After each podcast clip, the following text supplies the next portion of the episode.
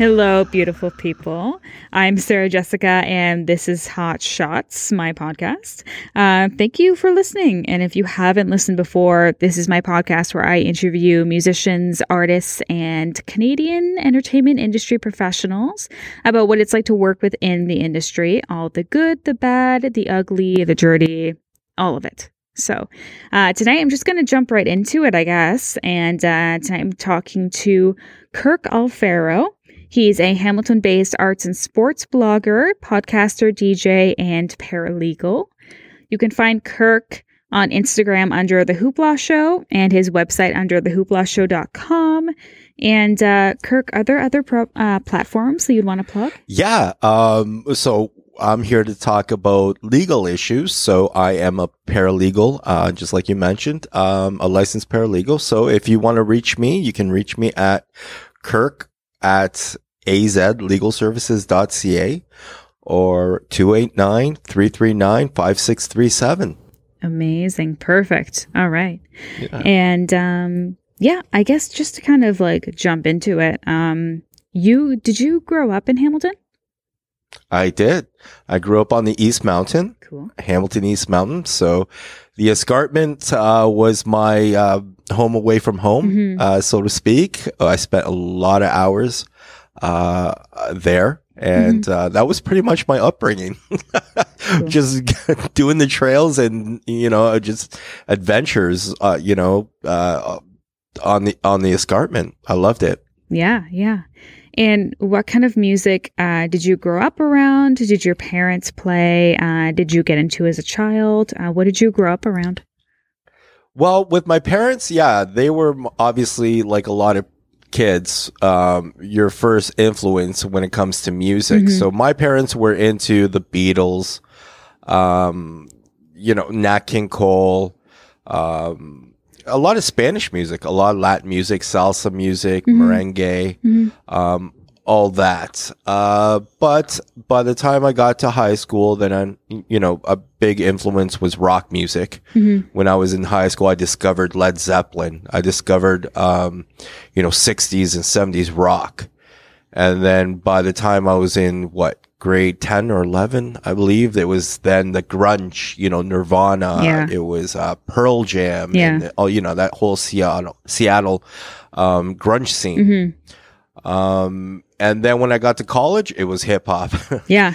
That's uh, yeah. So uh, yeah, you know, I I do the whole thing pretty much. Yeah. I was influenced by you know just um, you know pop music and um, rock music, folk music, mm-hmm. hip hop, mm-hmm. everything. You you name it. yeah, everyone. And what yeah. what kind of hip hop artists um, got you into the genre? Got okay. Well, um, so it was House of Pain, I believe, was the first ones to kind of really get me. Okay. Right then. And then Cypress Hill. Hmm. And then Tupac Shakur. Mm-hmm. And then, yeah, and then Biggie Smalls and Notorious B.I.G. And, you know, it was the whole DMX. Oh my God, DMX. It was so, it was a whole, um, 90s golden age of, well, late, mid to late 90s, uh, golden age of hip hop, which just blew my mind, really. Eminem, you know, and, and artists like that, yeah. hip hop artists are like that. Yeah, for sure. Yeah, yeah. And what was the first musician that you really felt a passion for? What was the first one that really spoke to you? I would have to say Led Zeppelin. Yeah to be perfect yeah for sure. It was just it was another world when i was introduced it, it my friend had a, a, a, car. He, he had a tape deck alpine and when he stuck that that that cassette tape in Zoso, um it would it just blew my mind. Mm-hmm. it was just like yeah it was just it, that was just i remember just the next day i went and bought that tape mm-hmm. and i played it over and over and just drove my parents crazy um, with that. Yeah, my dad was like, "Oh, that's devil music. That's you know, mm-hmm. all that stuff." Yeah, he didn't like that stuff, but um, I loved it. I absolutely loved it. But yeah, Led Zeppelin, I would say, is the first musical act um, in my life to actually just grab me and just pull me in, so to speak. Mm-hmm. Mm-hmm. How long have you been passionate about sports? And uh, do you remember when that started? Yeah, well, I've always been passionate about sport as far as I can remember, anyway. So at the building that we lived in on Fennell, um, in Hamilton, uh, had a swimming pool in the backyard, Mhm. and I remember just just during the summer, just spending almost every single day play, just being in, just being involved, just being in the water, just playing Yeah. sports, uh, or just playing, you know, just playing games with all the kids Mhm. in the apartment building. Um, from then, from there, I went into like, so we're talking about, geez, like eight, nine. And after that, it was soccer, so indoor soccer at least. Uh, you know, that took a lot of my time. Um, I was very passionate about that. And looking back, I sh- I probably should have stuck to that. But after that, it was basketball. Basketball was my number one thing. Mhm. Like I, I, yeah, I, I, I played, uh, high school basketball for St. Jean de Brebeuf High School. Then I moved on to Mohawk College, uh, became an all-star there at Mohawk College and was recruited to Guelph University. Oh, cool. Yeah, when they were the number seventh ranked team in the country. Oh, wow. Well, congrats. That's Yeah. cool. Yeah, it was it was exciting. Yeah. But you know, I had a cup cup of coffee there at Guelph Mhm. University. uh, a little bit too much partying at that time, Mm. but um, yeah, no, I mean, sports has always always had a um, a big influence on me for sure. Yeah. Yeah. Um, when did the idea for the Hoopla show begin? So once basketball, and this was the, I guess, the time of um, the era at that time in Canada. So we're looking at the late 90s. Mhm. Once you were done post secondary basketball, if you weren't going to be playing overseas, there's absolutely nowhere to play. Mhm. So um, I, had a couple offers to go over to Spain. My my mom's from Spain. Uh, my dad's from Peru. Um, so I was, uh, uh, uh, you know, I was uh, given that opportunity to become a citizen over there in in Spain and go and play in there. But I had a girlfriend here, and um, so I ended up not going. Mhm. Um, but here in Canada, there's absolutely nothing, and that's why I envy a lot of the players, um, a lot of the basketball players that are coming up in this day and age now, because they have so many outlets to play basketball. Now you have the CEBL, the Canadian Elite uh, Basketball League, that you can, you know, they're very, they're very much um, associated with the Canadian basketball, uh, Canadian basketball college scene and the university scene. So a Mhm. lot of players are just, you know, being drafted into that league. Mhm. Um, you had the, um, the Canadian National Basketball League, um, which is kind of more East Coast, um, thing. But the point is that there's a lot of outlets now, um, here in Canada, especially Ontario, where, you know, just if you're not going to be playing overseas, because a lot, a lot of my friends had opportunities to play overseas, but they didn't want to just because you- you're going to be in a foreign country away from your family and your friends. A lot of people weren't ready to take that step. But now here in Canada, it's you. I mean, yeah, if you're good, you're, you're you, you know, your, your career can go, um, you know, up to the age of 30 and plus, Mhm. you know, here now. So very different time, unfortunately, back in my day. Yeah. Yeah. Um, could you describe the Hoopla show, the blog, and then also your podcast for anyone who is unaware? Yeah, so the hoopla dot, uh, show.com is a website that covers the Canadian uh, music scene. Mhm. Um, and it covers Canadian athletes, whether it's a sports team or the athletes themselves. Mhm. Um, so I try to kind of mesh both together. Um, so well that it well, that was the plan. Mhm. That is the plan. Mhm.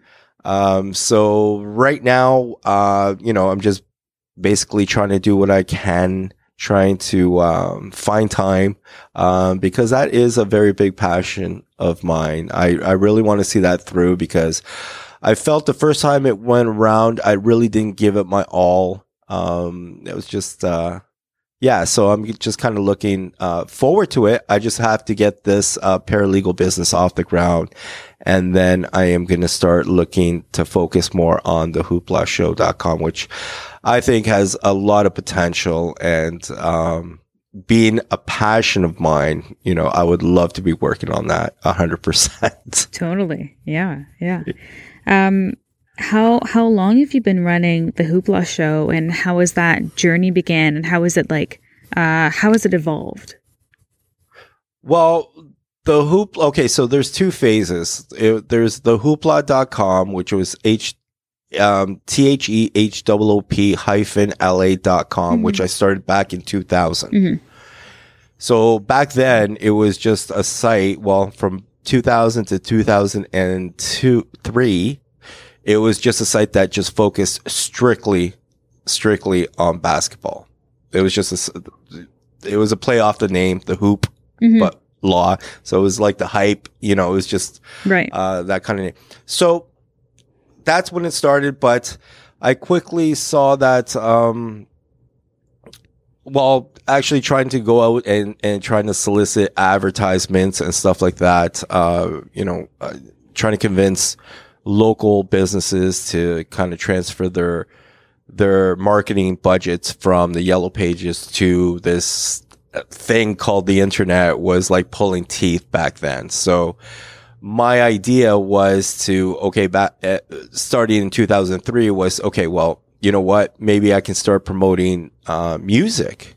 So I started promoting music and local artists on, and I actually had an artist, Deprave, um, that I was really promoting on that. Um, so it was a website that started off as as being a site that strictly focused on basketball, but because of um, restraints in terms of people or trying to get businesses to um, advertise on my site or lack of, um, I, I kind of switched the focus to start uh, promoting local shows on the website, and um, so that kind of turned out uh, pretty good. Um, but at the end of the day, um, you know, real life things start happening. I had my my my daughter Mhm. in 2006, and um, so when you're not really making that much money off of things, um, you're having a hard time um, getting people to, to to move their budgets from the yellow pages over to to your website. Um, eh, things couldn't stay the way they were. Mhm. I couldn't really, yeah, work on the website as much. So, you know, I just, the website kind of dwindled. Uh, you know, I, I stopped going to games. Basically, the, a lot of my time, um, uh, went to my daughter and working. Um, but I always, I always, in the back of my mind, I was always like, if I ever get this chance again, if I ever get this chance again, I will do it. Like, and I will give it, you know, 1000%. Mhm. um, just because I think um, the atmosphere is is is right now. Mhm. Whereas before it was kind of like it was question mark. People really didn't know what the internet was, and if you could believe it back then, people thought it was a fad. Yeah. People thought the internet was going to go away somehow. Yeah. like it was just, and uh, it's funny because now you how prominent the internet is in all our lives, from when we switch on the TV to well, to everything, Mhm. basically almost Mhm. um you, you kind of want to go back to those people and go what were you what were you thinking you know Mhm. what were you thinking Mhm. because if they wanted hyper local there was no like yes facebook and google get hyper hyper local but I like the hoopla.com was super hyper local Yeah. like I was doing stories on St. Thomas More versus Cathedral, Cathedral, Parkside versus Saltfleet. You know, I was covering those those those games, and I had highlights, and I had, um, you know, D praise music on the back. Like it was such a hyper local uh, thing that you know, I would hope that they're hitting their heads on the walls now. I think they are. I think they probably are. I hope so. Yeah. Yeah. Yeah. Yeah. Well, you know, you're you're the one who uh you're the one who's in in the right here. You're the one who won. So that's the important thing. I hope so. I like to think so anyway. For sure. Uh, there was a lot of firsts. Like there was a lot of firsts on uh, that that that website yeah. brought about. Like I was the first one to uh, hand out an Ontario High School Basketball Player of the Year award. Wow. Yeah. Cool. Uh, yeah. So there was a lot of a lot of firsts with that website. Totally. Totally. Uh, and what do you hope for the future of the blog? Well, I hope to continue or just finish the mission that I started, really. Mhm. That's what's really uh, in the back of my mind. Like, I know that something like that can work. I know that there's something out there, even like 20, 15 years later, there's nothing out there like that. Mm-hmm. Mhm. There's, I don't think there's a website out there that covers local sports and can cross pro- promote that with local independent music. yeah. I don't think. I don't know. You might know something, Sarah. I, I don't. I Um, no, I think you've got that market cornered. I think that is something special. You know, sports meets music. I, I don't really, yeah, I, I can't think of anything else local that does that. I think it's just you. yeah. Mhm. I mean, like, because if you think about it, the athletes would love to see themselves in highlights. Oh, yeah. obviously. Mhm. And then when you when you put the spin on like it's independent music, that's you, you know while you're watching the music while you're watching the highlights, Mhm. I think that's like oh my god, that's like gold. Oh, yeah. A hundred percent. Yeah. Yeah. No, I think you've got something special there, and I'm looking forward to it growing. Yeah, and I hope you can be part of it. That's for sure. Totally, for sure. I'd love to be. Yeah. And, um, you went to school to study law, uh, to become a paralegal. Um, Yep. Where did you go, and, and how was that? Uh, how was that your time there? Um, so I did the fast track. So I went to try. So I got laid off from a job at uh, Adient Seating Canada, Mhm. which used to be Johnson Controls. So when you get laid off and you've been working at a place for that long, so the government will send you back to school Mhm. free of charge on their dime, Mhm. not on their dime, on the ta- taxpayer's dime. Yeah. Um, but uh, so yeah, they sent me back to. Uh, I had the option to go to Mohawk College, but I was like, well, do I really want to do two years? Um, no, I don't want to do two years hanging around twenty year old. You know, twenty year olds. No, I'm not going to do that. So my other option was to go to Trios College, hmm and they do it in one year. Mhm. So it's a pretty intense course. Um, but I went through that, and um, I have to admit, I I don't know. Um, you know, back in the day when I went to went to school, the only reason why um I graduated, and it's kind of embarrassing saying this, but the only reason why I even got by school was because of basketball. Hmm. Because if you don't play, if you don't pass your courses, doesn't matter if you're in high school or college, you can't play basketball. Right. So I was like a seventy percent kind of guy. hmm On yeah. the whole, It- it's the not whole for everybody. Like, yeah. But when I went back to school at Trios, mhm. I was like a sponge. amazing. It's kind of like, why was I not like this Huh. back back then? Yeah. But, you know, yeah. So I I, I graduated with distinction, hmm and uh, after that, I um I took the exam, which was a seven hour exam. Yikes. Yeah, and I passed that, thankfully. Amazing. Um, and uh, I am now a licensed paralegal. So the schooling wasn't that bad. I was like, yeah, I was just kind of like shrugging my shoulders all the time. Like, Kirk, was this really that bad back when you were like 20? Hmm. it's just like, because back then it was just like, it, like schoolwork was like, it was uh, getting in the way, Yeah. almost so to speak. yeah.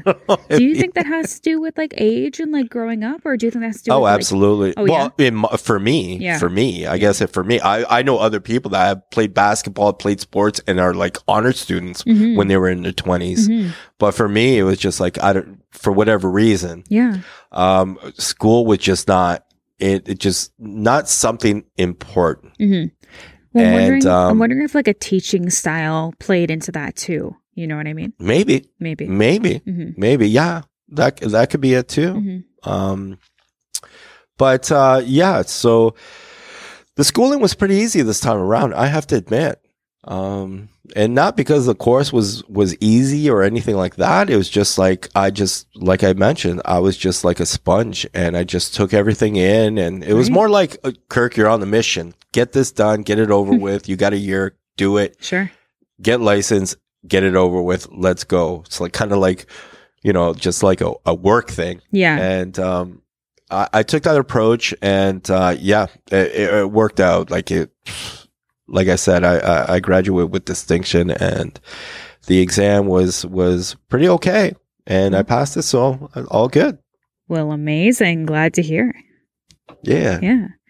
Um and so I guess we're going to jump into uh some uh celebrity cases um involving mainly uh copyright law. So we're going to jump into that right now. Um so I guess like the first first things first, um what is like copyright law and like how would you describe it to somebody who has no idea what that is? Okay, well, in its simplest terms, and um, we'll be talking uh, strictly talking about musical content. So, copyright means the right to copy.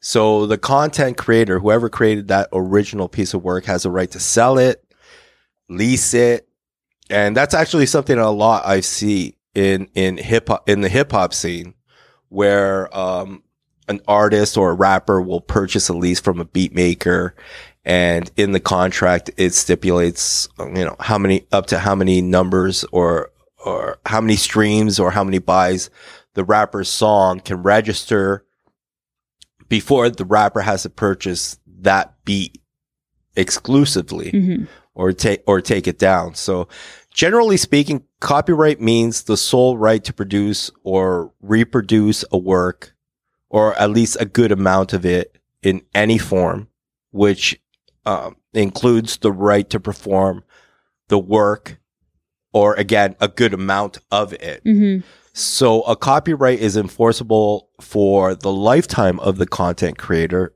plus 50 years. Mhm. So after that time, um, the content is no longer protected under copyright.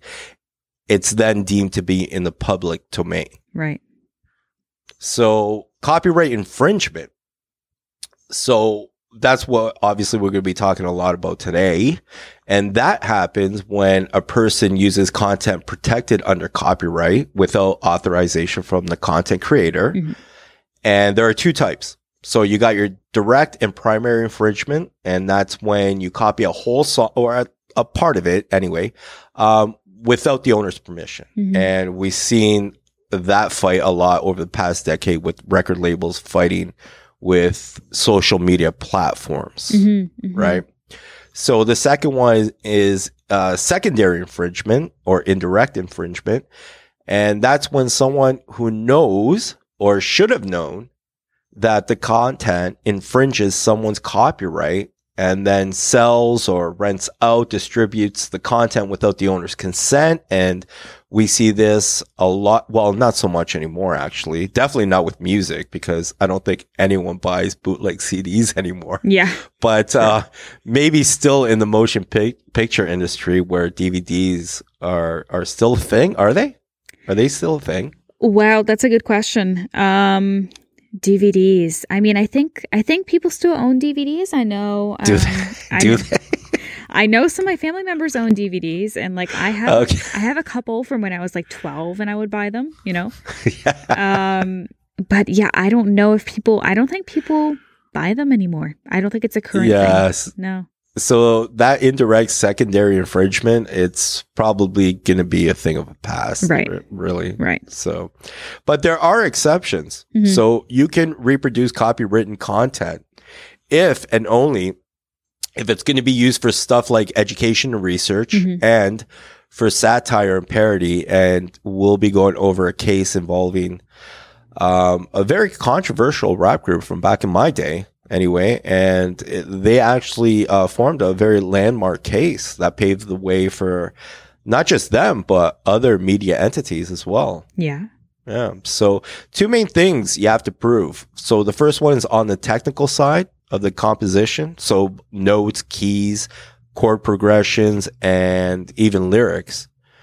And the second is how exposed, how much access did the alleged copywriter, uh, infringer, um, have to that musical piece. Mhm. And that's being, uh, that's, you know, that they're claiming under copyright. And we'll be talking about that in just a little bit with the Artikal Sound System and Dua Lipa case. Amazing. So it all comes down to like, what do you do to protect yourself? So creating the piece in itself is copyright protection because you're in possession of the original and the only piece in the world of that artwork. hmm And you can most likely prove um, it's an original and it's yours by the files on your computer, which of course are timestamped by the program or, or any app that you use. Um, but you can also get um, copywritten officially by the government of Canada by sending it to the Canadian Intellectual Property Office. And I believe, don't quote me on this, but I believe it's about 50 bucks. Hmm.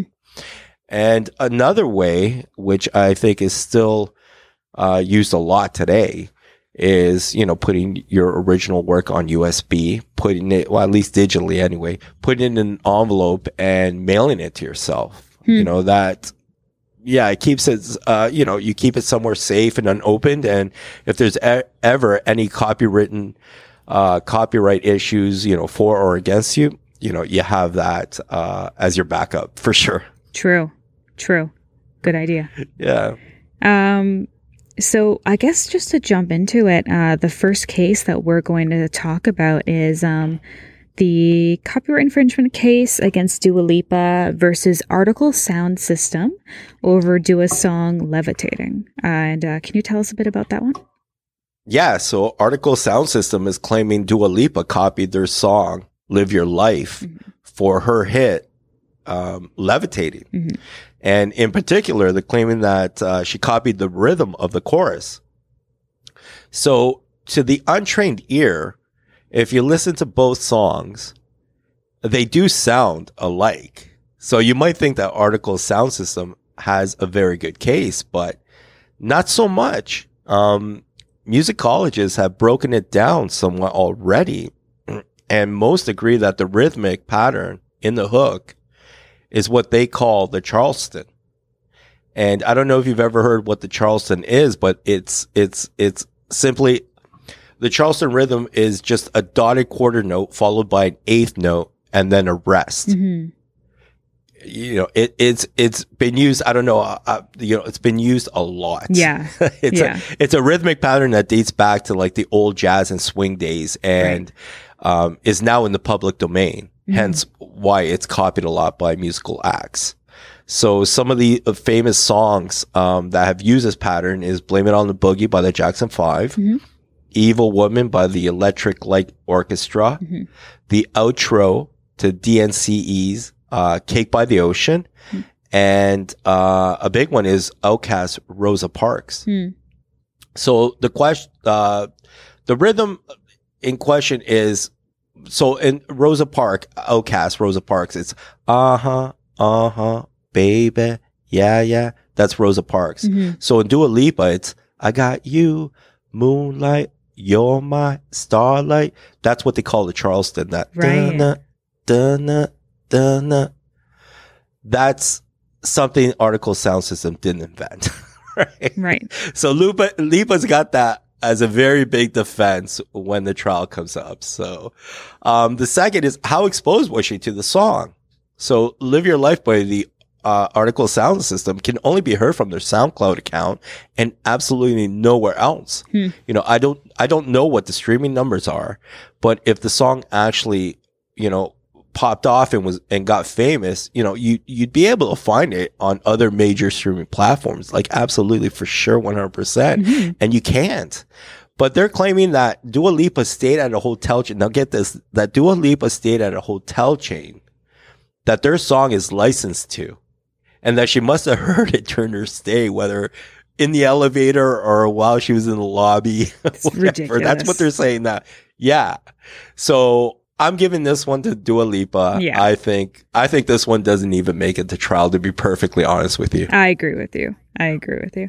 Yeah. Yeah. Um, So the next uh, copyright case is um, Taylor Swift versus 3LW over the lyrics of her song "Shake It Off." Uh, yes. Yeah. So in this one, 3LW is claiming Taylor Swift stole their lyrics. Play is gonna play, mm-hmm. hate is gonna hate mm-hmm. from the mm-hmm. 2001 song "Players Gonna Play." Yeah. So in Swift's super popular song "Shake It Off," she sings Cause the player's to play, play, play, play, play, and the haters going to hate, hate, hate, hate. But you got to shake it off, shake it off. Um, so this was dismissed by a judge back in 2019 and, um, but I, uh, an appeals panel resurrected it in 2021 unbelievably. Mm-hmm. So the first judge threw it out based on the words being so common and so cliche yeah. in today's language that songwriters couldn't possibly believe they invented those phrases. Mm-hmm. Yeah, seriously. Um, and so since this is a lyrical case, it came down to how exposed was Taylor Swift to 3LW song then. Mm. Well, she claims she couldn't have heard it when she it was at the height of its popularity because she had strict parents that wouldn't allow her to watch MTV right. or listen to popular radio shows on the radio mm-hmm. um, until she was 13 years of age. Mm-hmm. Um, when the song came out in 2001, Swift was only 10 years old. Mm-hmm. So, but in the response, um, Sean Hall and Nathan Butler, who were the songwriters of 3LW's song, um, they say that that doesn't matter. The song was so popular that somewhere down the line, Swift must have heard it. Hmm. Even if it came out when she was 10, like. Yeah. Yeah. Seems a little, seems a bit of a stretch. Yeah, it seems a little bit of a stretch. a so it's going to be interesting because this one is still before the courts. But I yeah. don't know. I'm giving this one to Swift. Yeah. Those phrases are so common. Oh my God. Mm-hmm um, you know, they were used even back in my time during my high school oh, time. Yeah. You know, it's oh, yeah. crazy. No, I agree, and it's it's very funny that they thought their song was so impactful. It was embedded in her mind since she was ten years old. You know, yeah, that's how powerful that song is. Yeah. oh God. Um, yeah. Eh, so next up we have um, Pharrell Williams and Robin Thicke versus uh, Marvin Gaye over Blurred Lines. Yeah. So this one, the courts already found in favor of the Marvin Gaye estates and awarded them about $5 million. Mm-hmm. And the funny thing is, a lot of people think that it was Marvin Gaye estates that commenced the lawsuit. Mm-hmm. But it wasn't. It was, in fact, Robin Thicke and Pharrell Williams, a strategic uh, move by them oh. to to to start it. Yeah. Huh. Um, they wanted to get confirmation from the courts that they did not want to infringe it. They they probably were thinking that was going to be an open shut case. Yeah. But it ended up backfiring on them. Um, the courts found that they had indeed copied elements of of Gaye's "Got to Give It Up" mm. for their song "Blurred Lines." Mm-hmm. And this one came down to musicologists having to provide testimony, and they sided with the Gaye estates. Hmm. You know, I don't, I don't look at Pharrell Williams the same anymore. Like, hmm. like honestly, I, I, I thought this guy was like, wow, man. This when he came out, is the hype was all about him, eh? Yeah. Oh yeah. But I watched a bit of his deposition uh, before the trial, mm-hmm. and he was totally avoiding answers that's I so mean, sorry, uh, questions. Yeah, yeah, he was asked, like to his face, he was asked, "Have you ever heard the song "Gotta Give It Up" by Marvin Gaye?" And he replied, he kept replying that he was confused by the question every single time he was asked. Oh, and and further research now that I've done, he actually went the uh, Gaye Estates has actually resurrected the lawsuit or actually brought it to the attention of the courts because Pharrell Williams did a GQ interview after the trial. Uh, I believe it was about a year later, okay. and he said, "quote quote What we'd always try to do was reverse engineer the songs that did something to us emotionally, and figure out where the mechanism is in there. And as I said." To you before, try to figure out if we can build a building that doesn't look the same, but makes you feel the same way I did that in blurred lines and I got myself in trouble. I made it feel so much like got to give it up that people were like, Oh, I hear the same thing. So these quotes are super important Yeah. uh, to the Gaye states because now they've, t- like I said, they've taken issue up with that because Mhm. it totally con- contradicts what Williams testified on the stand. Oh, yeah. That yeah, he was saying in no way did Got to give it up influence Yeah. him at all. And he just kind of admitted it right there, you know? He could have. Yeah. And so, and if you're wondering why the Gaye estates would want to pursue this, because, you know, they've already won the decision, they've been awarded $5 million, it's because they weren't awarded money for legal costs, which amounted to get this $3.5 million in lawyer fees. Yikes. So in reality, they were only awarded 2.5 million. Yikes. But now with Pharrell Williams clearly contradicting himself, and in doing that makes him guilty of perjury on the witness stand. wow. this no doubt raises you know uh, you know they can reverse the decision and award the Gaye states legal costs now so Wow. We'll see we'll soon see what happens it's that's that's an interesting thing Yeah. now. And it's like super messy on like all sides. yeah yeah so, exactly It just seems like it kind of didn't win in every- anybody's favor at this point. yeah, yeah exactly Yeah. lawyer fees oh wow man Yeah. Yikes. Wow. crazy crazy crazy Guess we'll see what happens with that one. yeah it's gonna be interesting Huh. Um, and the next one we But- have up is um Led Zeppelin versus Spirit over Stairway to Heaven. Right. So the group Spirit alleged that Led Zeppelin ripped off their song Taurus to create Stairway to Heaven. Mhm. Um, the lawsuit was brought uh, on Impact in 2014 by the estate of Spirit guitarist Randy Wolfe. And in 2016, the courts found in favor of Led Zeppelin.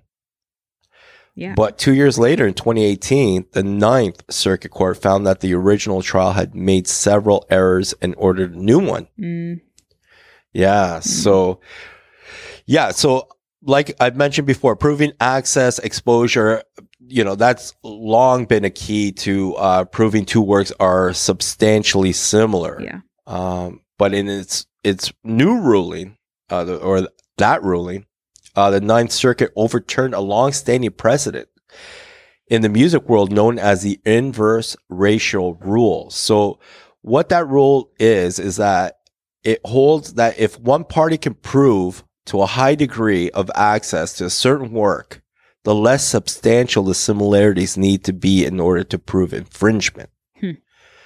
So Taurus actually toured with Led Zeppelin in the 60s. And even during the trial, Jimmy Page actually admitted he had a copy of the Spirit album with the song Taurus on it. But the Ooh. judge wouldn't instruct the jury on the inverse ratio rule. He didn't enforce it. Huh.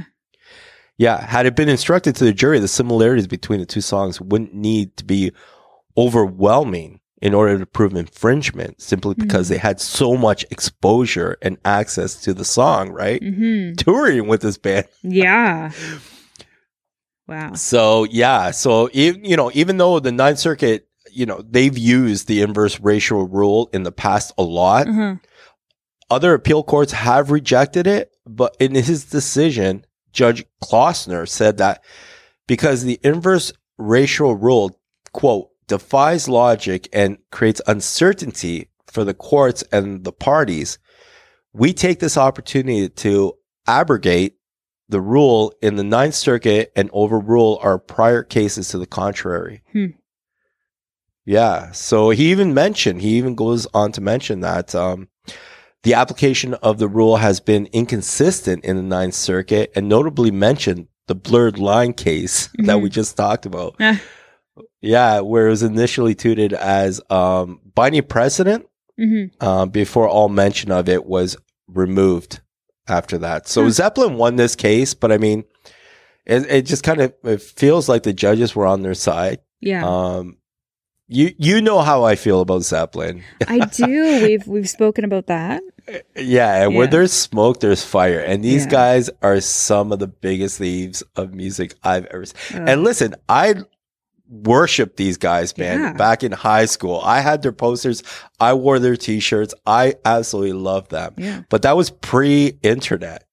Once you get on the internet and you start learning about all these things and they're backed up by case law.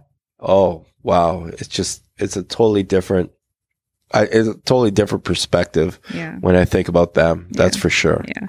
Don't meet your heroes, I guess. You know?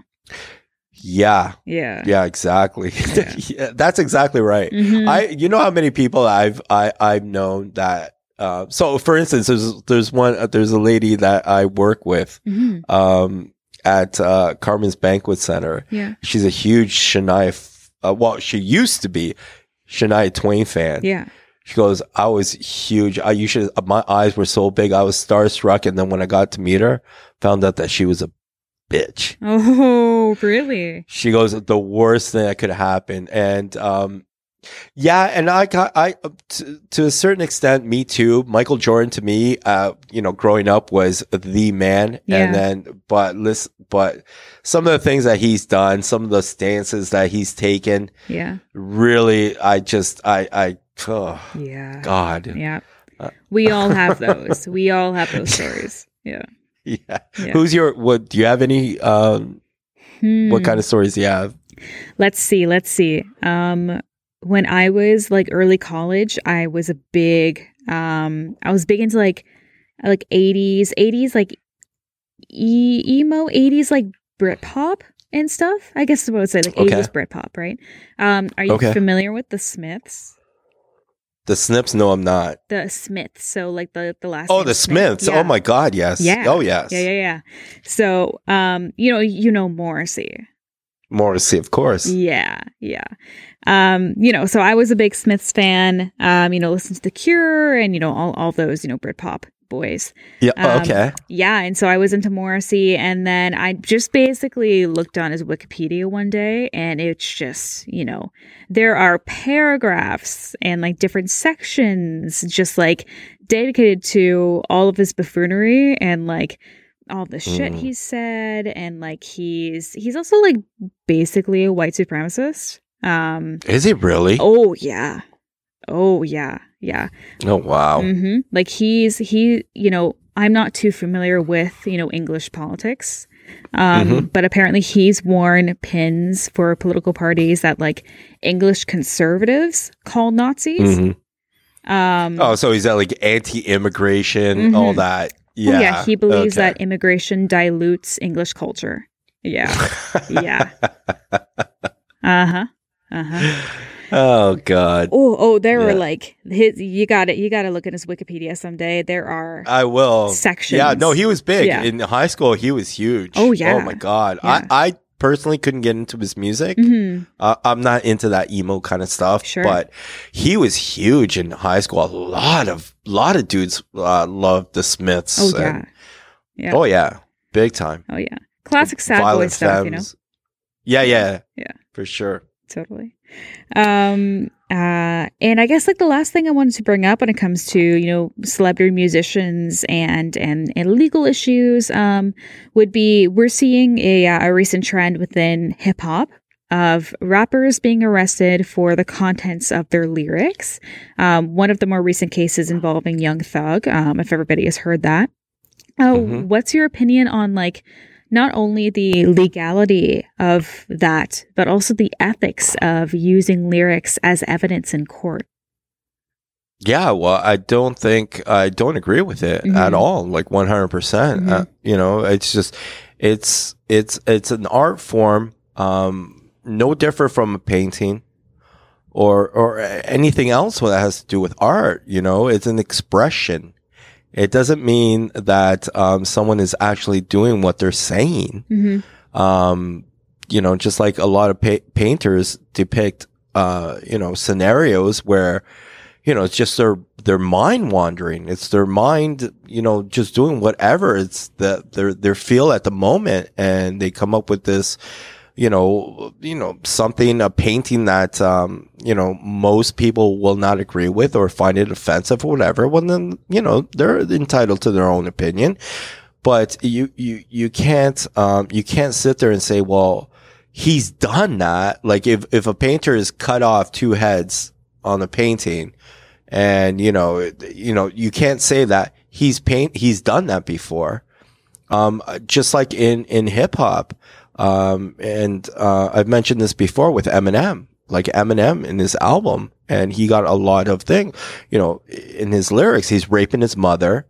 Mhm. Um, he's killing his baby mama. Mhm. I don't. I think. I think he killed her twice in his one album, the Slim Shady album.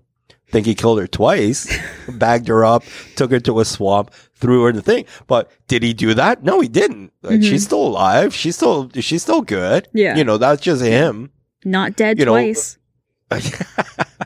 that's just him. You know, Yeah. just just you know, uh, you know, giving off steam. You know, just putting this is what I feel like doing, but in reality, I can't do. I'm not gonna do. Yeah. You know, it just feels good to put it out there Yeah. on record. Mhm. You know, and.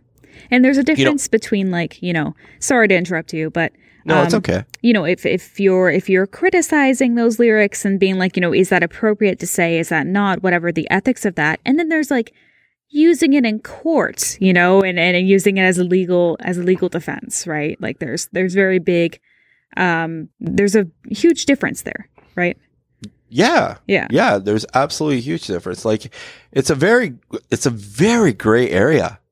Mhm. A, a hugely gray area. And I just don't think that you can take an art form and and use it against somebody in an actual crime. I just think that there's so much wrong with that. Um, you know, and to say that um that, you know, definitively that yes, he said that in his lyrics, so that means that he must have did it. Is Mhm. absolutely cr- it's crazy talk to me. Mhm. Absolutely crazy talk. Mhm. Even when I was rapping, I would say stuff that I, you know I wouldn't even. I would just I'd be you know letting off steam. I'd just be you know doing my thing. I just you know and it doesn't mean I did it. Mhm. Mhm. You know, so I think it's wrong. I think it's opening up, you know, just you're going down a rabbit hole you probably don't want to get into. And, you know, ultimately at the end of the day, how do you prove it? Like, you know,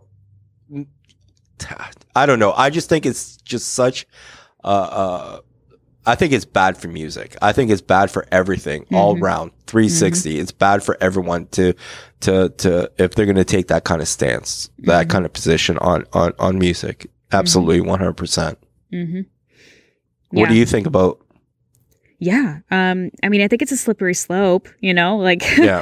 um, I, I, and I think it's, I think it's reflective of a, a recent trend of demonizing hip hop in, in a sort of like, um, you know, on, on the last episode of my podcast, um, I spoke to um, a friend of mine about uh, satanic panic. Um, I don't know if you're familiar with that, what that is.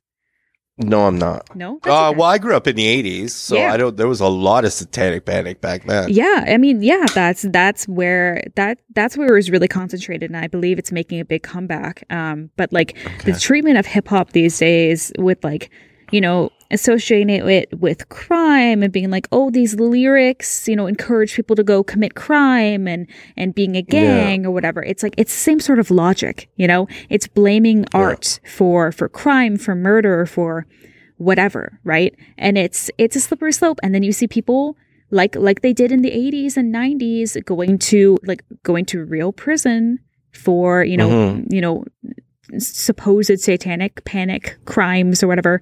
Now we're seeing this in hip hop, right? We're seeing people go to prison for this stuff and it's uh, uh I don't like it.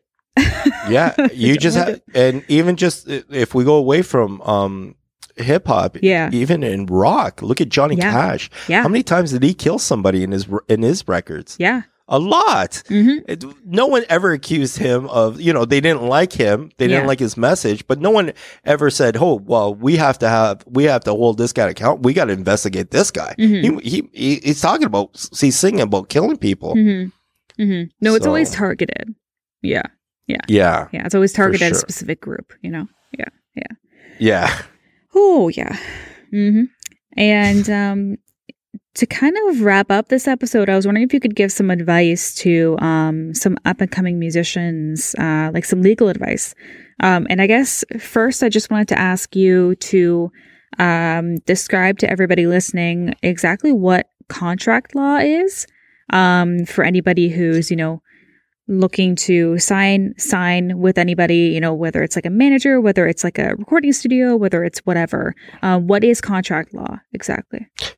So, contract law is something that doesn't always have to be written down on paper. Mhm. So, you and I can can can can enter into a, a contract just verbally. Okay. So, just on a general uh, scale, so a contract again, just generally, so there has to be an offer, there has to be an acceptance, and there has to be consideration. What's called consideration. So, using the example of um, a recording engineer and a rapper. So, um, a rapper, you know, goes up to an, an engineer and says, "Hey, man, I want to uh, record some music."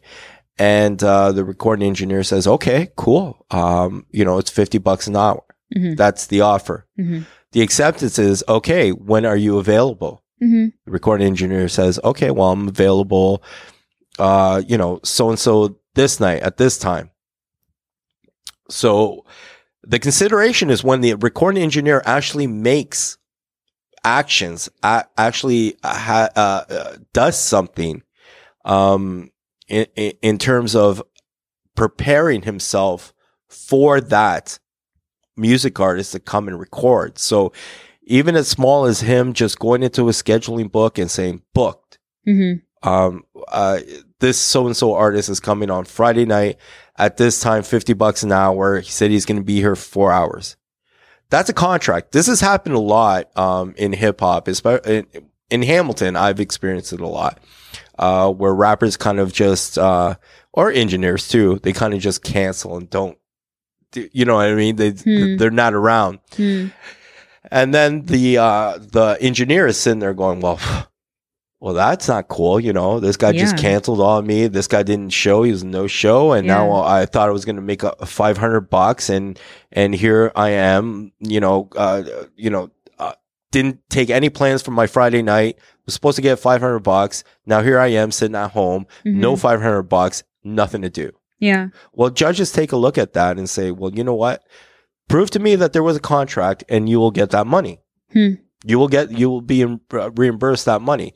So again, it, like a lot of has to do with the factors. Like, are you a legitimate business? Like, um, like I mentioned before, if you're, if you come into, any judge is is going to rule against you if you made a contract at a house party. Okay, so and I'm uh, I'm strictly talking uh, musically because I know a lot of musicians. You know, the, the, they do the whole party thing and they they meet people and you know next thing you know after a couple of beers, um, they're agreeing to come to each other's you know studio and and make music whatnot. But um, any any any judge that uh, hears that a contract was made at a party where alcohol was served not going to enforce it at all. So um, just be aware of that. Um, but yeah uh, contracts can be can be formed. Um, if there's there's there's an offer there's an acceptance and there's moves made uh, to accommodate that artist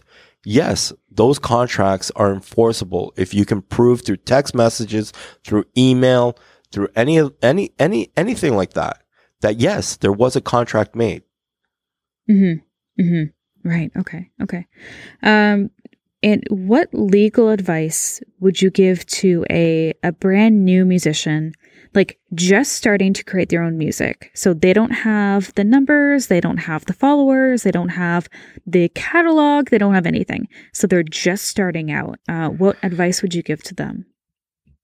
to just be aware and and start getting used to the legal aspect of music you know if Mhm. you can if you can do it right off the bat it becomes second nature Mhm. when you start to get bigger and you start to gain traction so my advice would be to look lead up uh, uh, read up on the uh you know uh, not so much but read up a little bit on contract law on copyright law these are things that are going to affect you like these are things legitimately because all artists start out, you know, wanting to be big, wanting to get big, you know, bigger than what they are right now. So Yeah. if that's their if that's their plan, then they definitely have to plan for when that time happens, right? You you better plan for that. You don't want to be stuck uh, somewhere where things are just catch you off guard. Yeah. And all of a sudden you're being thrown contracts and you don't even know what, you know, how to define just even the simplest terms of that contract. Mm-hmm. Um,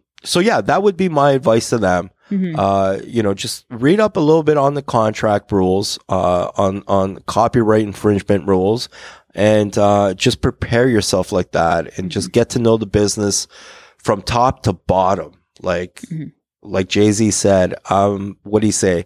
I'm not a business man. I'm a businessman. there we go. And I mean, there we go, guys. Um, you got to be prepared, and um, Yeah. you know, hit up hit up Kirk with uh, any questions. yeah. If you have any, any, uh, questions about, uh, or concerns about contracts and contracts being given to you or you wanting to give out contracts, um, oh, yeah, get in touch with me. I will help you. I will help you navigate that, um, uh, that for sure. Absolutely. 100%. Beauty. Uh, and how would that uh, legal advice differ for a musician who is gaining traction? So somebody who, you know, is getting some numbers, somebody who's getting some streams, some followers, um, somebody who's maybe looking, somebody who's maybe getting, you know, label offers, um, maybe who's looking for a manager, you know, that sort of thing. Um, how would that advice Yeah. differ for them? I would tell them um, because you would want to focus. And I say this with property managers too all the time, where at the beginning, when they're property managers and they have one property, you know, they're just starting out, just like an artist is starting out. That's fine. You can do it all. But once you start to pop off, once you start getting into that range of five, six properties, now you, you're, you're, you have to decide, right? You can't do everything yourself. Okay. So, and I say this to any business person. I was, I was, uh, guilty of doing this, being a person that thinks that they can do everything themselves. You Mhm. can't. You, Mhm. there's not, there's so many hours during the day and you can't do it. So legally, I would seek if you're, you're, you're starting to get, um, uh, contract offers from labels and, and, and stuff like that. I would seek legal advice. I would get that out of your, you know, unless you're, you're, you're really good at law, unless you're really, um, attracted to that that side of the business you probably don't have time. Um you're probably not going to have time. And um it's probably good advice to start organizing your team to get your start getting your team together that you can trust in you know start developing a relationship with people like that. And one of them would be a good um legal expert when it comes to contracts and all the legal issues, legal issues when it comes to copyrights and all that stuff. So that would be my advice to them. Um, you know, s- get some legal advice, get somebody with uh, legal expertise um, on your side, and that would probably, you know, that's going to save you a lot of headaches. Put Mhm. it that way. hmm Definitely. Yeah. Definitely. Well, thank you for all that amazing advice. I'm sure everybody appreciates it who's listening. Um, yeah. And I mean, I think that's about everything. Uh, did you have anything else that you wanted to say?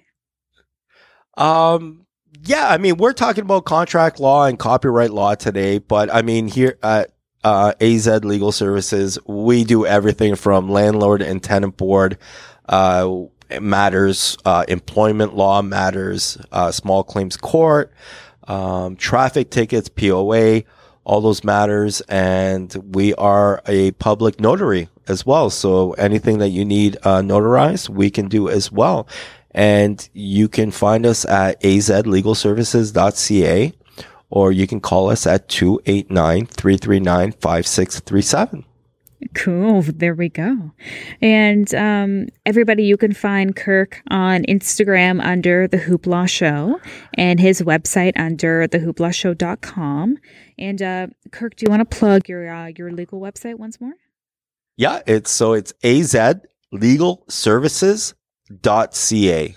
And if you want to reach me personally, you can email me at kirk at legal services, uh, azlegalservices.ca. Cool, cool. And uh, is there anything we can look forward to seeing from you? Um, yeah, I mean, oh, okay, yeah. So this weekend, um, there's a basketball tournament, three on three basketball tournament at Woodlands Park at Barton. And oh, geez, do you remember what it's, it's Barton and Barton. Oh. oh, Woodlands Park. Oh, I don't remember, but if you, yeah, it's it's on Barton. It's Barton and something. It's like oh here, god, me, is it Gage? No, it's not Gage. It's no, Barton. Um, let me let me do a quick oh. Google search here. Um, Maybe it went Wentworth. Let's see. Um, Sanford. There's Barton, Sanford. Sanford. Okay. Oh, there is Wentworth. Wentworth on the other side. Yeah. Is it okay? So it's it's right there. So the organizers have done an amazing job. They've got Juno uh, winner Jordan uh, JRDN. I, I, don't think is it Jordan or is it JRDN? but anyway, one of them. Uh, he's performing the halftime show. There's gonna be ton, tons of vendors, food trucks, contests, you name it. We'll have a booth there. Cool. AZ, uh, yeah, AZ Legal Services. I, I can't say uh, AZ. AZ is one of my favorite rappers of all time, but that's that's the the state's way of saying Z Z. Right. So I got to I mean, I, I have to get in the habit of saying AZ. Right. So we're going to be there. Uh, we're going to have a booth there. So if anybody wants to talk about any kind of legal issues, we're, we're going to be right there to, um, have a chat. So, well, yeah. yeah, stop on by everybody. And that would be, um, the third. Is that, is that the whole weekend? Yeah, no, it's, uh, September 3rd. So Saturday, this okay. Saturday, September 3rd, I believe it starts at 9 a.m. Okay. Yeah. It starts at 9 a.m. and goes until probably later on in the evening. So, okay. okay. Yeah. Cool. All right. Well, everybody go check that out for sure. Um, yeah. And Kirk, thank you so much for joining me tonight. This is fun. Sarah, it's been a pleasure. Thank you for having me. No it's problem. been awesome. Anytime. Uh, well, yeah, everybody go check out Kirk's socials. Um, you know, send him a question if need be. And um, thank you so much for listening. And everybody, you have a great night. And uh, you too, Kirk. Okay, you too, Sarah. Thank you again. See you. See ya.